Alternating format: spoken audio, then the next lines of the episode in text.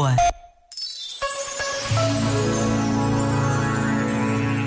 A empresa da Catarina foi reestruturada. Para não ficar sem emprego, mudou de departamento. Custou-lhe muito, porque gostava do que fazia.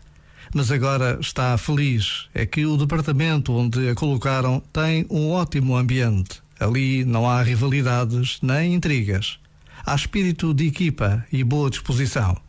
Só por isso, diz ela, valeu a pena mudar. E tem razão. Passamos boa parte da nossa vida no local de trabalho. Se o ambiente é mau, é difícil ser feliz. Este momento está disponível em podcast no site e na app.